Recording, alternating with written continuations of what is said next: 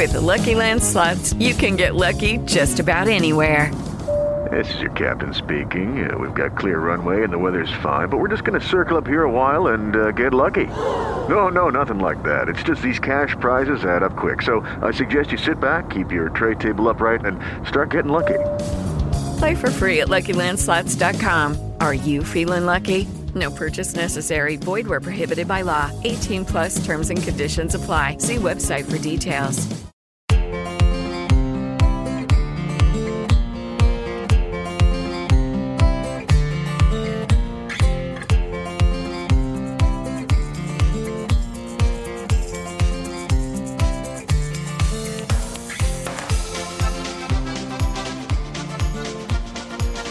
Good evening, everybody, and welcome to the Kielbasa Kings Sports Extravaganza. Uh, Polish Rifle Scott Wisniewski alongside Jake Kokorowski, and been a couple weeks. There's a lot going on. Normally, this time of the year, there's a lot of Packers and there's a little bit of Badgers, and the Brewers are thinking about next year. This year, there's a lot of Packers, there's a lot of Badgers, and the Brewers are vying for a postseason spot, and really, for all intents and purposes, look like they're going to and if nothing else, a wild card game and a one and done sort of uh, scenario. We'll get into that in a minute, but before we do, Jake, um, how are things with you? I know you've been very, very busy. There's a lot going on, but uh, uh, how, how are things kind of shaking down for you? Yeah, it's going well, man. It's good doing the show again, and it's just yeah, it's been nuts, really. Just uh, with life and and then covering the the Badgers, and I'll be going down to Iowa this weekend, and uh, just traveling that way. Uh, also trying to get some recruiting in while I can as well. But other than that, man, just trying to keep up with everything. You got right now. It's my favorite time of the year right now. You're you're towards.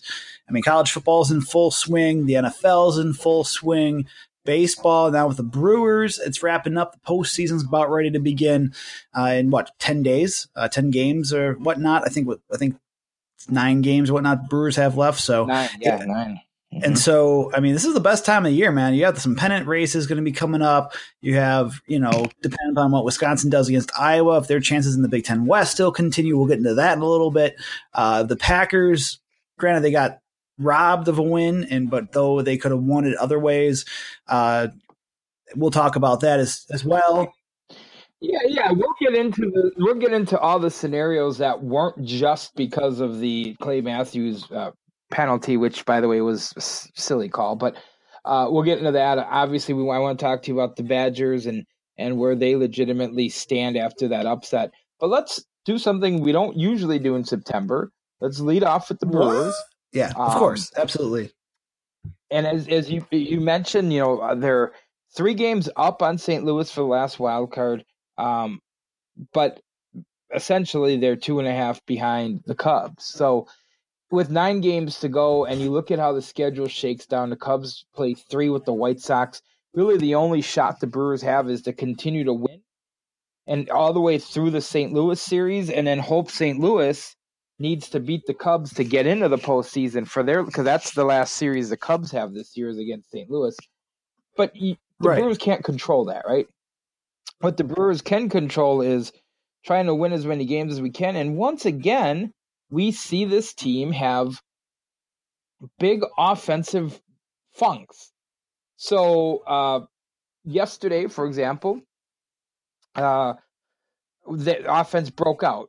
Monday, their offense was good. Tuesday, not so good. And and they just it, one of the things that's been interesting about the Brewers this year is when they've struggled, it hasn't been because of the starting pitching. And obviously everybody who who knows or thinks they know anything about baseball thought that was going to be the Achilles heel, the starting pitching. And yes, they still could have improved it, but this they've gotten so much out of this staff, uh, surprisingly so, right? And the bullpen's been a year, but when they've struggled, it's because they've gone into offensive function. You wouldn't think that when you look at the way this team is constructed. So anyway, now you got to look at you know so far in September, Ryan Braun has struggled. I think he's a little hurt. Um, Shaw has struggled. Mustakas has struggled, and now Lorenzo Cain is injured. So you still worry a little bit.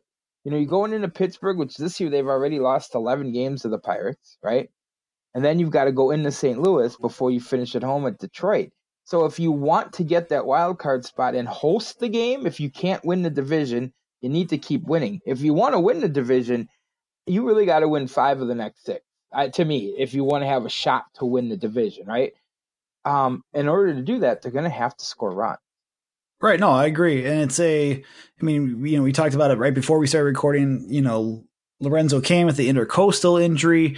You know, he sat lat yesterday. It didn't hurt the offense with a 7 0 win against the Reds, but we'll see how much that impacts him going forward. You mentioned Braun potentially. It, you want your, obviously, uh, our friend Curt Hogg uh, from uh, now who works for the Milwaukee Journal Sentinel is a big Lo Cain uh, MVP candidate based off of just what he does both on the bases at the you know at the plate and then also in the outfield and some of those amazing catches he's made throughout this season. Uh, it's it, eh, you want you want Cain in there. And you just wonder how long that intercostal injury will last. And, and you know, you go up against worst time, worst time for that to happen because right. those things could last weeks, right? Could. I'm not saying this one will. If this would have happened August 15th, man, maybe not such a big deal. Boy, I, I, mean, I don't mind having him sit the next nine games, but you need him, absolutely need him to be ready to go when it comes to postseason baseball. Right. And, you know, you see what actually against the Pirates, not the best record. It used to be the other way around. Remember a few years back where the Brewers had the Pirates number. Lately, it's been the uh, vice versa. So it, especially with that, you know, the Milwaukee's won what eight of nine series, and the one series that what uh, that they didn't was last weekend against the Pirates at home. So, uh, and and so we'll see how that goes. I mean, this team's playing well. I mean, the, the fact that you win eight out of nine games, eight out of nine series, I should say, is a it's a big you know it's big and and they've gotten themselves solidified uh, in good standing. Granted, you know they're still nine games to play and a lot can change. Uh, and you don't want to see a slide, but I agree with you. I mean, you have the next six games starting. You know, we're recording on Thursday night, starting Friday. You're looking at uh, you know, against divisional opponents and, you know, especially the big ones on, on Monday where, uh, you know, with the Cardinals. Uh, and, and that's going to be a huge series that, that could ultimately determine who plays the home wild card game. Uh, probably will. And then you got to see if, you know, what happens with, with the Cubs. And, and I mean, the biggest thing, and I'll, I'll, maybe I'll steal this from what Paul Chryst always says for the Badgers: you control what you can control, and if they win, uh, that's that's what they can do. They can that's how they can control it. Now you need Chicago to lose. Uh, you know what? There are three three back in the loss column. The Brewers are so you need at least three games there, and we'll we'll see what happens. But uh, the best they can do is go out there and, and, just control what they can control and let the cards fall where they may. But uh, this team already is what 21 games over 500, and that's or 20 yeah 21 games over 500 and they're they're playing well right now. And that's that's what you want to see out of this team and playing well in the you know heading into potential postseason play. Yeah absolutely. The only thing now you you ask yourself is you try to figure out and you'll it'll be more clear once you get through the weekend series and you'll kind of see what your magic number is but if you've gotten to the point where t- two things i'd like to have happen i'd like to have them have clinched um, their postseason berth, and and if you get into that last series against Detroit, and you know you can't catch the Cubs, but you've already clinched a wild card berth, I'd love to see them rest that bullpen all weekend next week. Play it like a spring training game sort of feel, right? Um, but before that, they've got to set up the rotation sometime, probably starting with the St. Louis series, because if you're going to have a one game series, you have to first determine who you want to pitch that all or nothing game, right? Um, do you want it to be Jhoulys Chacin? Do you want it to be Gio Gonzalez? Do you want it to be Anderson? Right? You got to figure that out, and then you have to set the rotation up so that's the player that would be eligible to pitch the wild card. You see what I mean? So that that'll be a little bit of the the, the change because if they keep it the way the rotation's set up now, Chacin would pitch either the last game at St. Louis or the first game against Detroit, which would make him not able to pitch what would be the wild card game. We'll let them figure all that out. That, that's what they right. get paid to do as as managers and pitching coaches. So that's the only other piece of it. The other side of it, I mean, there's not a ton of compelling races anymore. Um, the East in the National League looks like it's the Braves are pulled away. The West is still compelling, And there's still some, and the wild card's compelling because whoever doesn't win the West will be right in there with St. Louis trying to get that last wild card spot, right? Um, in the American League, the Astros and, and the Indians and the Red Sox are going to win their division, and the Yankees and the A's are going to be the wild card team. And there's really no, I mean, trying to figure out who's going to host and best record, but it's not as compelling in the AL. The National League was compelling for a while because there were a lot of teams bunched up, but Arizona started to fall, Philly's starting to fall, and it's starting to shake down to uh, essentially across baseball, 11 teams competing for tw- uh, 10 spots. Yeah, no, it's a it's a huge. I mean, look at the East. It's, I mean, uh, you feel bad for like what the Tampa Bay Rays and the Seattle Mariners, who have good records, right, and and would be competing otherwise, uh, potentially, let's say in the National League, right, where it's uh, like, I mean, well, maybe, maybe. I mean, here's the thing: people have to forget, for, remember though, because you look at the record and you go, oh, hey, that's, but there's a lot of really there's there's a, a lot of look like elite right. teams in the American League, right? But there's a lot of bottom feeders. Baltimore's a hundred going to be a hundred ten loss team, right? Everybody in the Central, other than Cleveland, has been terrible, right? So there's a lot of teams that you can get some wins against in the AL.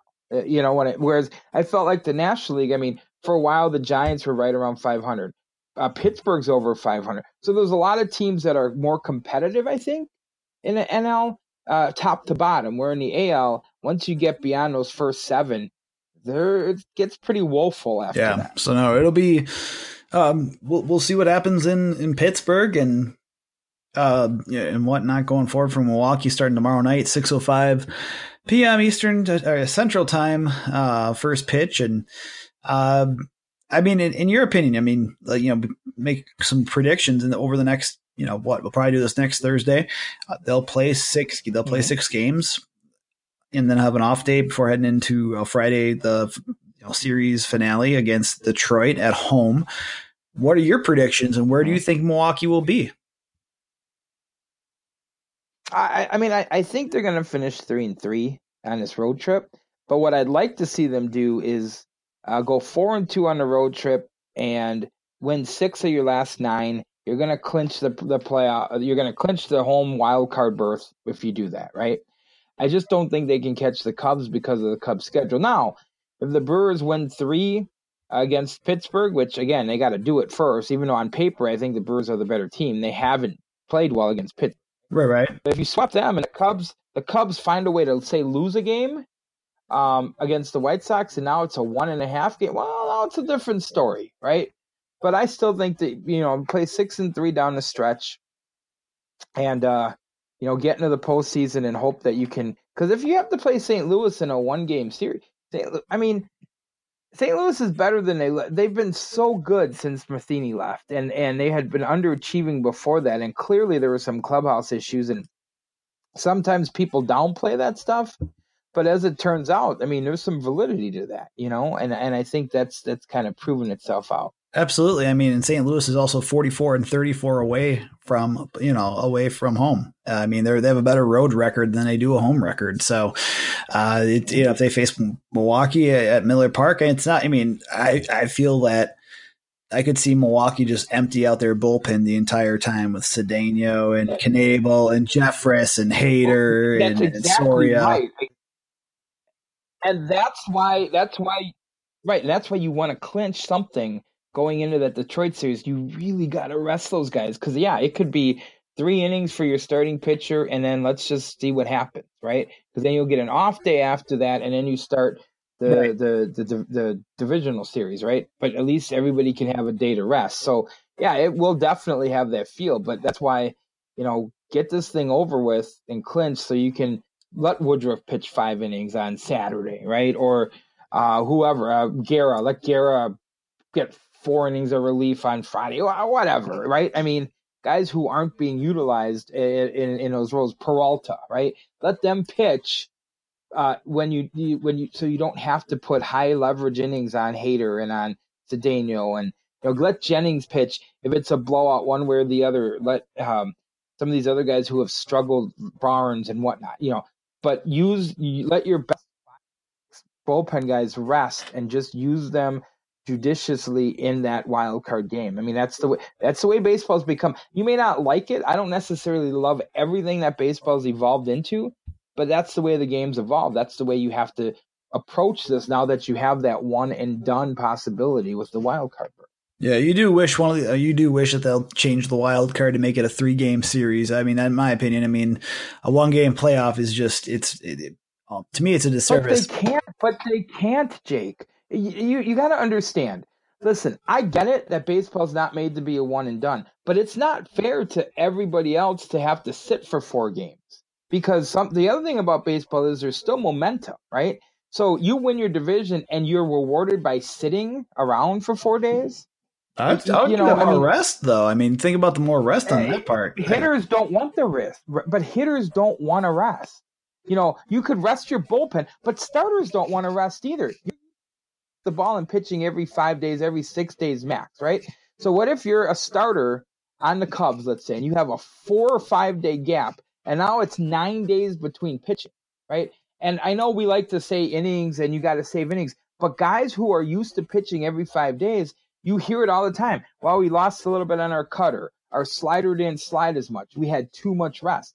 I, I still believe that even though pundits and and what you would think is common sense would be like, oh, you really want that rest. You really don't in some cases. And you, you could completely cool off. Uh, I, I mean, listen, the other option was to not have the, the fifth playoff team, but I think it adds a little bit to it. It adds this extra layer of strategy, right? It adds this extra layer of races. I mean, if you're Oakland right now, and this is six, seven years ago, and there's only one wild card, you're going to win 95 games and miss the playoffs. So, would you rather at least get the one game play in or miss it completely?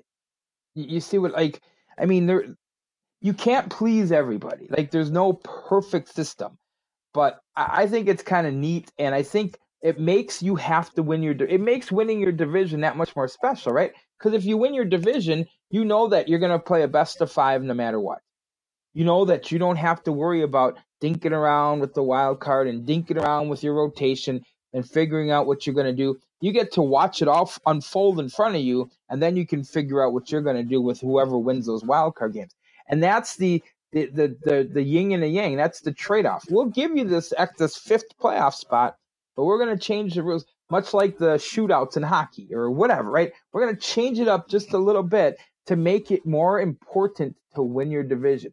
And I think there's also something to be said that for a while, wild card teams were, were able to just, um, you know, win World Series and, and get hot. And this at least makes you makes tax makes them have to use their best starter first, right? So then they start the divisional series having to start their number two guy. Or, you know, I mean, there are benefits now to even more benefits to winning your division. Where in the past there weren't. Before the fifth playoff team, you won your division, you were right into a best of five series. And you didn't you didn't get an advantage other than home field, which as you've seen by talking about Colorado and St. Louis, who have better road records and home records, is that really an advantage anymore anyway? You, you see what I mean? So yeah, no, I can see what you um, mean but anyway, I, I digress. I agree that baseball's not meant to be played in sports, but then like I guess the argument is win your division then, and then you don't have to worry about this. And really, the only people who have the biggest problem with it is the teams that lose the one and done.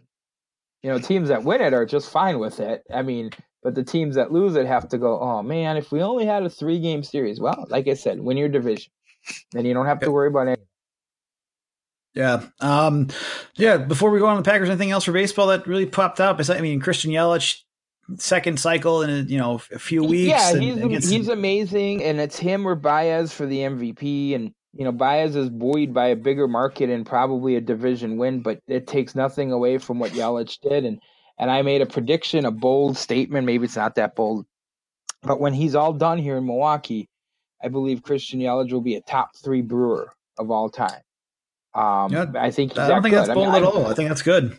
I mean, I've liked him before. I, I mean, if you ask anybody who who because I talk baseball twenty four seven sometimes, but I've been a Yelich guy the last four years, and then I never dreamed of him being a Brewer, mind you. But no, it's he's he's that good. Uh, going on to you know, Green Bay Packers now. Uh, obviously, Not much talk about playoffs yet, though, uh, but they are 1 0 and 1. Uh, mm-hmm. A tie, a rare tie. Uh, second, you know, twice in two weeks we've seen ties during NFL games. The first one, obviously, yeah. The Cleveland Browns and the Pittsburgh Steelers. It's funny how many people. Now you can talk about the rules of ties all you want, and it's okay. Like you can say it should be still be 15 minutes. You can say that the the first team to score a field goal or if you score a field goal on the first possession, somebody the other team gets the ball. You don't have to like that rule. We can talk about that all day. What I thought was funny is how many people on social media lost their mind because they didn't realize there were still ties in football. Like, I, it's been a thing all the time. Yes, they did change the rules in the last couple years to go from 15 minutes to 10. And maybe if there were five extra minutes in the last two weeks in those games, maybe they wouldn't have ended in a tie. But right, yeah, right. You know, but again, just like we talked about winning your division, here's how you avoid ties: win in win in regulation. Here's how you yep. ties. Um, I mean, don't don't get crazy. You know, Mister Conservative Mike McCarthy, he gets blasted for being conservative, and then the one time you want him to be conservative, he's throwing a ball with two minutes left in the game and not forcing Minnesota to use their timeout. So uh, maybe that hurt them. Obviously, King going down hurt them. Ironically, funny because last year you would have thought Kevin King was, you know, public enemy number one because his last name wasn't Watt and he wound up a Packer. Um, and now all of a sudden we can't stop anybody without him. Kind of funny how the worm turns sometimes. Um, right you know, and the officiating was bad across the board for both teams. But I'm going to tell you the uh, two officiating calls that cost the Packers the win, and it wasn't the, not neither one of them was the Clay Matthews hit. Uh, let me guess. The one was the Lane Taylor hold on no, the touchdown to Graham. No, no. Uh, but that was a bad one too. There were two on the same. One was a call and one was a non-call on the same drive, I should say. Jimmy Graham not getting the pass interference call on that okay. on, on the pass down the sideline. And then later in the same drive, the pass interference call on Davante Adams for simply touching the guy with an extended arm. Um, yep. And that ended up costing them seven points. Uh, and I think they ended up with three instead of seven. Four, you do the math, they win in regulation. So I think those were more egregious calls because they were right out in the open, right? Um, and yes, the Clay Matthews call was crazy. We'll talk about that in a second because it's a bigger issue than just Ludicrous. whether or not. Yeah, but it's a bigger issue than whether or not it costs the Packers the game. Uh, but those two calls, either one of them changes the the game because Graham could have maybe kept going if he does if he catches that ball because he had a step on. You know, he, he's strong enough to be able to have broken free and kept going, right? And Adams, right. of course, if you don't call it push off. So those were it was terrible. Now that said, uh, we'll talk about Aaron Rodgers' injury in a minute. Let's talk about the hit, though. And I understand what football is trying to do more than most because there are still Neanderthalic people out there who basically could give two uh, two craps about whether or not these players can walk again or think again or have CTE, and they'll say stupid stuff like, "Well, they know what they were getting into when they signed up for this sport." Grow up, all right. Go watch UFC and shut up. Now, that said, there's still football. Football's still football. There's still contact in football. And as ridiculous as this notion is going to sound, it's not as tongue in cheek as it should be. Then don't let then put a red jersey on a quarterback and they don't get touched because you're asking people who have been trained to tackle everyone else on the field, running backs, wide receivers, tight ends, returners, now you have to, but you have to tackle the quarterback differently. That's not fair to anybody who's playing defense in in any level of football. That that coupled with the fact that um, if you one of the interesting plays in that game, uh, you can see how it's already affecting players and and their thought process. Mike Daniels had a clear sack. He had to pull off of it because he saw yep. Kirk Cousins' arm move forward and thought the ball was gone and didn't want to get called for a penalty. So yeah, now you're putting guys who I mean, think about it. On defense, you're not most of the time your job isn't to think, it's to react. And you're putting guys who, for their entire careers, from Pop Warner all the way here, were told to react. And now you're trying to make them make choices in 2.1 seconds or less. How hmm. about 0.4 seconds? So it's completely unfair to do that of the roster of an NFL football team to make them have to go, oh, wait, am I hitting them too? Am I driving them? Am I not? Look, late hits, I get it. Roughing the passer against the Bears, that was a bad hit by Clay Matthews. And I don't care what anybody says and says, well, football's gotten soft. That was a stupid hit. It was it was careless, it was bad, and it deserved to be called. Sundays didn't. And the fact that the league is going to use that footage and to as a teaching tool on how to officiate that call really makes me scratch my head about what is going on. I thought that what would happen is much like it was maybe 15 years ago, it might have been 20, it might have been who knows, but when baseball decided they were going to crack down on balks. Yeah, no, I mean it's uh, I, you have guys like Ben Roethlisberger and Cam Newton and other quarterbacks like that. Like, I mean, you get what happens with, with Mike Daniels on that on that one play right. where he right didn't and, tackle Kirk Cousins. You know, and, and he completes a pass there. And just I don't yeah. I don't understand like how do, how do they expect it? And the, like the lift rule. Okay, well he's got to lift up his arm, you know, lift up the leg, and that's a you're driving through. Well, that's what you're supposed so to do on a tackle. That's a tackle. It is. And so to finish my point, when baseball was calling all those balks about a month into the season, the, the the league and the umpires got together and said, "Okay, let's get a better handle on this," and that's and they stopped. I thought that after a couple weeks, the league would look at this and go, "Okay, we're over officiating this. We should probably change the interpretation." But then again, we're asking the NFL to do that when they still, for the last ten years, still can't tell you what a catch is now. So maybe we're expecting too much from the NFL, right? because they can't for years and years and years what what was and wasn't a catch was never a question right all of a sudden it's a question right for years and years and years a tackle was a tackle now all of a sudden it's a question and then people wonder why there is people upset at the NFL. It's not just because of the protests, and we, I don't even want to get into that. It's because as a fan, you want to be able to understand what you're watching. Am I watching a legal tackle or aren't I? Am I watching a catch or aren't I? What am I watching? I feel like watching football now is like watching the season finale of season two of Westworld. What just happened? Eh, who's the robot? I, I, I don't. I'm, I'm oh, okay. I don't watch that show, so yeah, I was like, oh. I don't watch that show, but I, I, I, know where you're getting you at. should, but you're um, going to be confused by the season finale of season two. But not, I, I don't want to digress too much. Uh, but no, it is a yeah. It, it's just one of those things where this the rule in play, and, and like I said, like you look at, I don't know how you're, what you're gonna do against bigger quarterbacks. I just don't. Like you're Ben Roethlisberger's not gonna go down. Uh, Cam Newton Cam will, not, go will down, not go down unless yeah. you drive a little bit. Right. Yeah. Yeah. No one will. I mean, it's it's just I don't know. I I, I don't know what they're gonna do. I feel bad for the defenses. Yeah, you predicted your star quarterbacks, but whatever. It's you you it, it's to a fault. It's to I, I, don't know what else.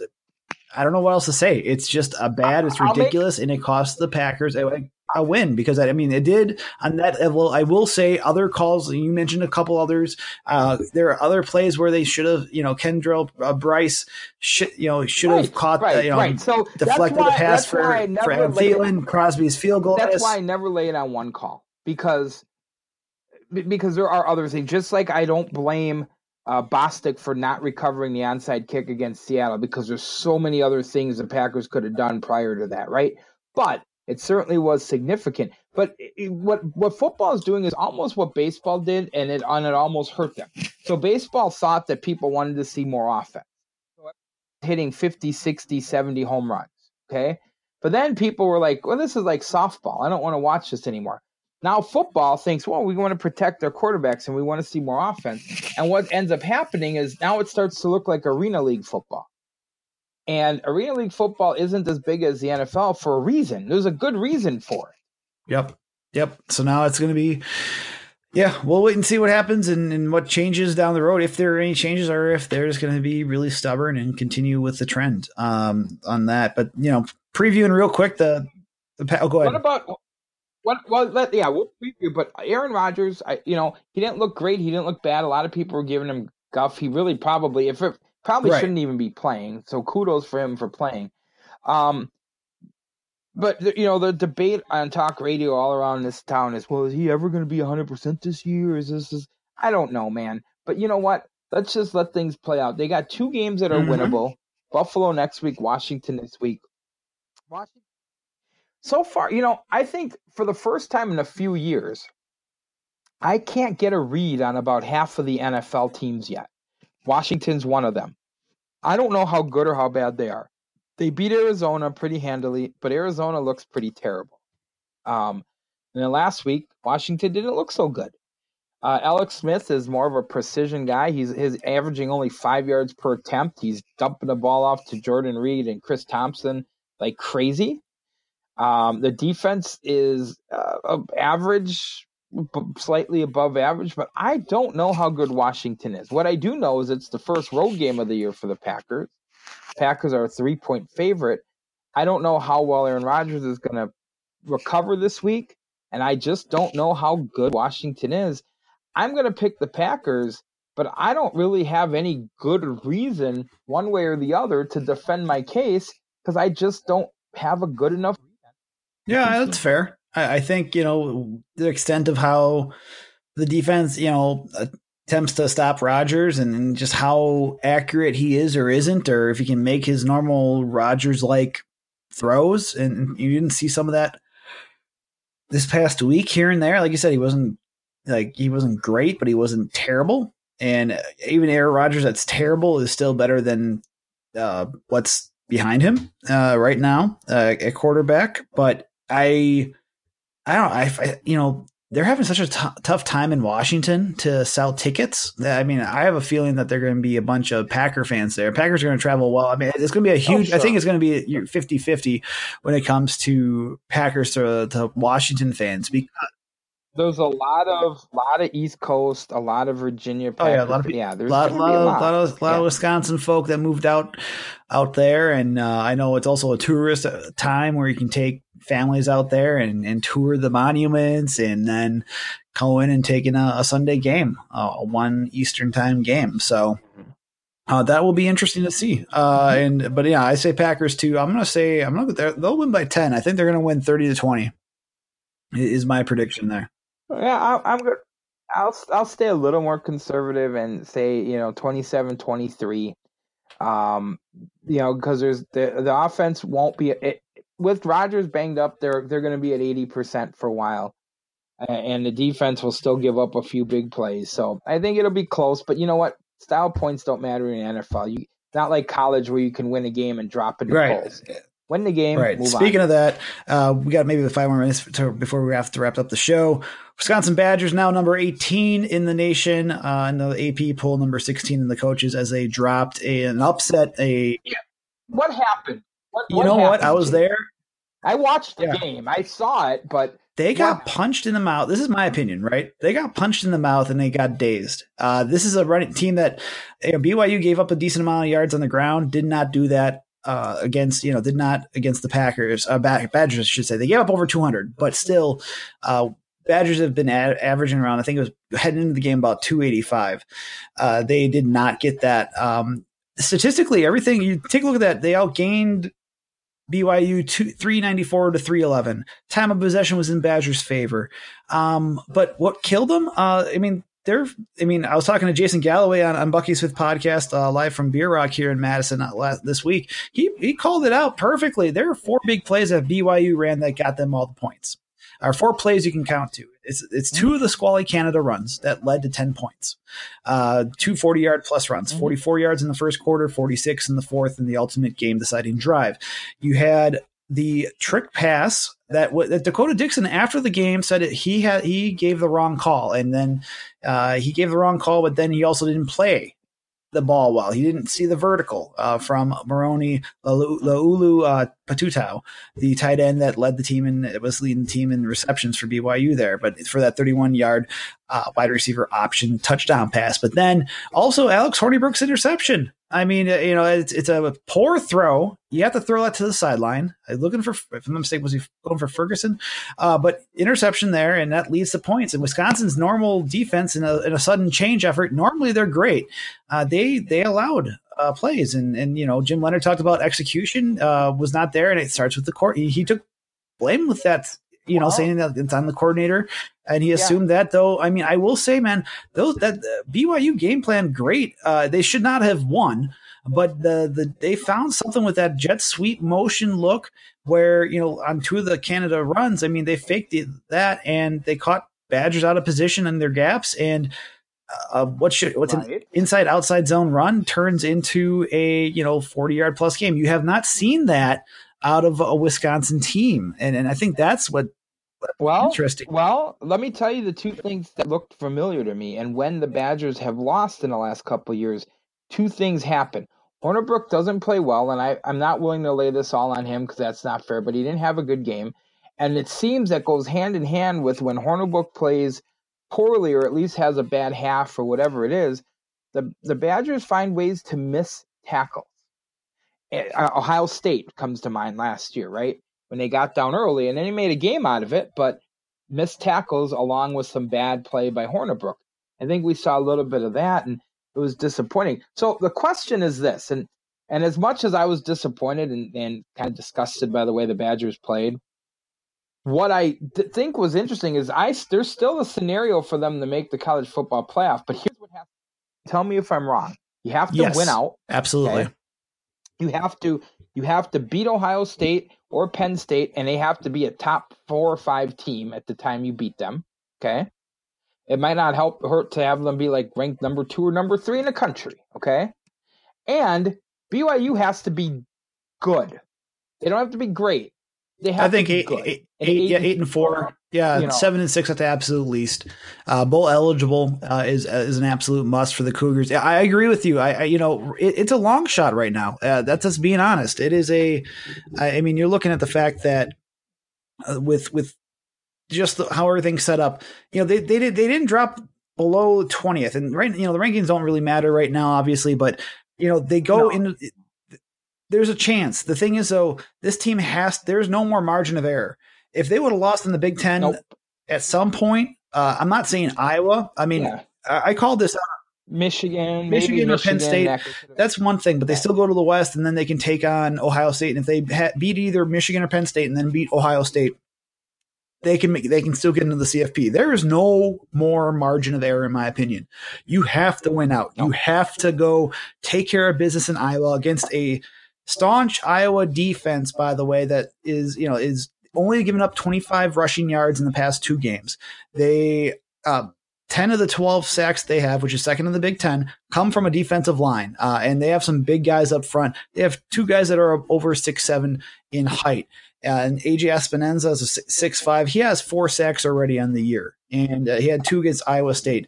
Now, like I said, against Iowa, now I will say their offense has not looked great. Uh, Nate Stanley, the Menominee, Wisconsin native, only has three touchdown yeah. passes right now, two interceptions. Uh, I'm not sold necessarily on the offense, but it's a night game. You're in Kinnick Stadium. It's the you see what mm-hmm. happened. You saw what happened with Penn State last year when that mm-hmm. took them the last play to get you know when they got upset uh, you know, to, to be not upset, I should say. Uh, you saw what happened uh, during a late afternoon game with Ohio State losing 55 24 and just a blitzkrieg of, of craziness there. Uh, so, it, you know, uh, so yeah. no, uh, my, my opinion, I mean, it's, it, I think they win. I mean, I think it's a swift kick in the pants for them. Well, we'll we're going to see how, what kind of fortitude they have. Right. Like, seriously. I mean, this is what, especially with the bye week coming up after the, we're going to see if they, if they're able to leave it all out on the leave it all out there, leave it all out on the field to use cliches, and we're gonna find out. Yeah, no, it's a, uh, no, I mean, I honestly, I think Wisconsin, uh, my opinion, they, the, the talent's better than Iowa, in my opinion, uh, on both sides of the ball. The big, the big, the key point is the d- defensive lines. If they can, uh, you know, the lines, if Wisconsin can control the offensive line of scrimmage, the rushing game's doing well. Jonathan Taylor could have a big game. If not, they're going to have Hornibrook you know, he's going to be the dependent one. There is enough wide receivers, I think, uh, against a younger secondary does not have Josh Jackson. So uh, yeah. I think Wisconsin. I think it's going to be 2017. I could see Iowa some you know some magic happening where they score three straight touchdowns on three straight series and and put the game out of reach early on uh, with Wisconsin struggling That's, offense. But uh, I think Wisconsin takes. I think it's a like I said, this is a combination. There's a sense of urgency. Whoever wins this game really is the you know uh, in the lead, and there's a two game lead, including tiebreaker for the winner of this yeah, game in the yeah. Big Ten West. And if Wisconsin wants these goals uh, to make it back to the C, to make it back to be in CFP consideration, they have to start this week and and they have to win against Iowa. Right. So I'm, you know, I, I, think they will, knowing this program and the resiliency and taking games one game at a time. But we'll see. We'll see uh, how how they get up from being knocked down. I got one more thing because I don't want to get too Badger centric, but um, let's talk about life after Alex Hornibrook, and more importantly, I don't know if you saw the hit Graham Mertz took um, to the knee. Yeah, was pretty. Um, yeah, and it was not great. Pretty ankle. Dirty, yeah, it was, it was knee or knee, knee or ankle. I think he took like yeah because he, cause he, cause he yeah, took the I, he, he ran and then the guy twisted his leg, right? Yeah, and I guess I guess he's gonna be back in a couple weeks. We'll see, but it made me wonder because I know ever since he signed, he's been getting offers from Ohio State and Michigan before he committed, I should say. I I wonder if one the guy who hit him was a recruit from one of those two schools. Who knows? But, um, but yeah, it was pretty dirty, pretty cheap. Uh, thankfully, looks looks like so far, knock on wood, that he staved off serious injury. But man, not it was pretty brutal. Yeah, no, I know it, it was a. Uh, it looks very dirty on tape. You see the the move, the extra move that that backer did, that prep linebacker. So uh, we'll, we'll, see what Mertz uh, how he rebounds. You know, he, I think he, from what I heard from reports, he's supposed to be an early enrollee, which would be interesting. Um, thing is, though, I, I really like Jack Coan who's a uh, sophomore right now, true sophomore. He made a red shirt because uh, you saw Danny Vandenboom come in uh, last week, uh, two weeks ago, I should say, against uh, New Mexico on that last drive. So maybe they're trying to redshirt Coan for so he gets so he maintains that year of eligibility. But I really like Jack Coan in fall camp. I think you know next year may will be really interesting where you have Hornibrook, Coan. If Vandenboom, I thought is looked pretty good as well, though I, I think Hornibrook and Coan are on a different level. Uh, we'll see what yeah, can do. yeah, well, we certainly will. I'm I'm waiting for the next Russell Wilson to walk through that door because I still feel, and this isn't me being a hater, that until they get an elite quarterback or at least a uh, on a scale of one to five, a four and a half quarterback, they're going to have a hard time winning a national title. And that doesn't take it takes nothing away from Joel Stave or Hornibrook or any of the other guys that have played and had great success with Wisconsin. Job, uh, but Russell Wilson, and they didn't win a title with Russell Wilson, but he was the best quarterback that I've ever seen play for the Badgers and you need something close to that. I think if you're going to uh, get into that rarefied air of college football playoff, but maybe I'll be wrong this year, and the Badgers will get there. But I'm looking forward to seeing what what some of these kids that have the the blue chip status at how they end up when they when they get here. Absolutely. And yeah, Wisconsin did miss out on a three star defensive lineman from Springfield, Ohio, and Isaiah Gibson earlier this week yeah, on Wednesday. Kentucky. Kentucky. Yeah, well, I mean, Kentucky. On, I mean, man. No, Come I on, Kentucky. Man. They have a good. They have a good recruiting class. They know how to recruit down there and uh, down there in, in, Lexington. Do you, so, do you want to go to Lexington and be the the Iron Mike Sharps of the SEC, or do you want to win a championship in the Big Ten? Oh like, man, you're bringing out some like okay, you're bringing some indie worker terms. All right, there you go. Uh, nice, nice. Uh, on that note, folks, uh, we'll, we'll wrap it up here on the Kielbasa King Sports Extravaganza. Make sure you guys like us on Facebook, follow us on Twitter at Kielbasa Kings WI. Scotty's got his at at Scott Wesnusk to me at Jake Coco, K O C O B 5Q. Of course, follow Bucky's fifth quarter at B5Q as well. Scott, you got anything else before we take it home, brother? No, no, I'm looking forward to to next week. Absolutely, and hopefully I'll get down to Milwaukee. We, we could uh, record this live uh, on a, on a Wednesday night potentially. So uh, we'll, we'll break that down. And uh, on that note, folks, you guys have a great week. Enjoy playoff atmosphere baseball, uh, and, and in terms of watching the Brewers, enjoy the Green Bay Packers on a road trip. Enjoy Wisconsin. Despite the loss, enjoy the Badgers going playing in a huge type of atmosphere. And this seems like this, in my opinion, will be a playoff type atmosphere from here on out uh, down in Iowa City and Kinnick. And uh, for all of us here, for the Polish Rifle Scott, Scott Wisniewski, I'm Jake Kokorowski. Y'all be good. Take care. We'll catch you next week here on the Kielbasa Kings Sports Extravaganza.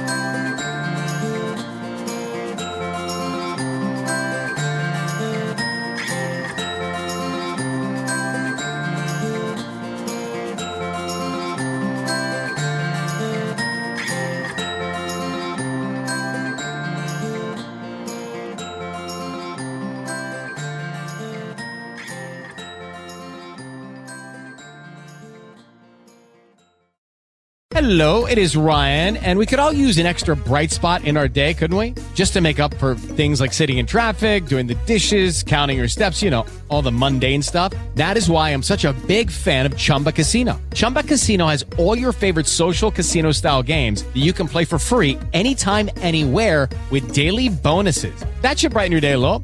Actually, a lot. So sign up now at chumbacasino.com. That's chumbacasino.com. No purchase necessary. Group. Void were prohibited by law. See terms and conditions. 18 plus.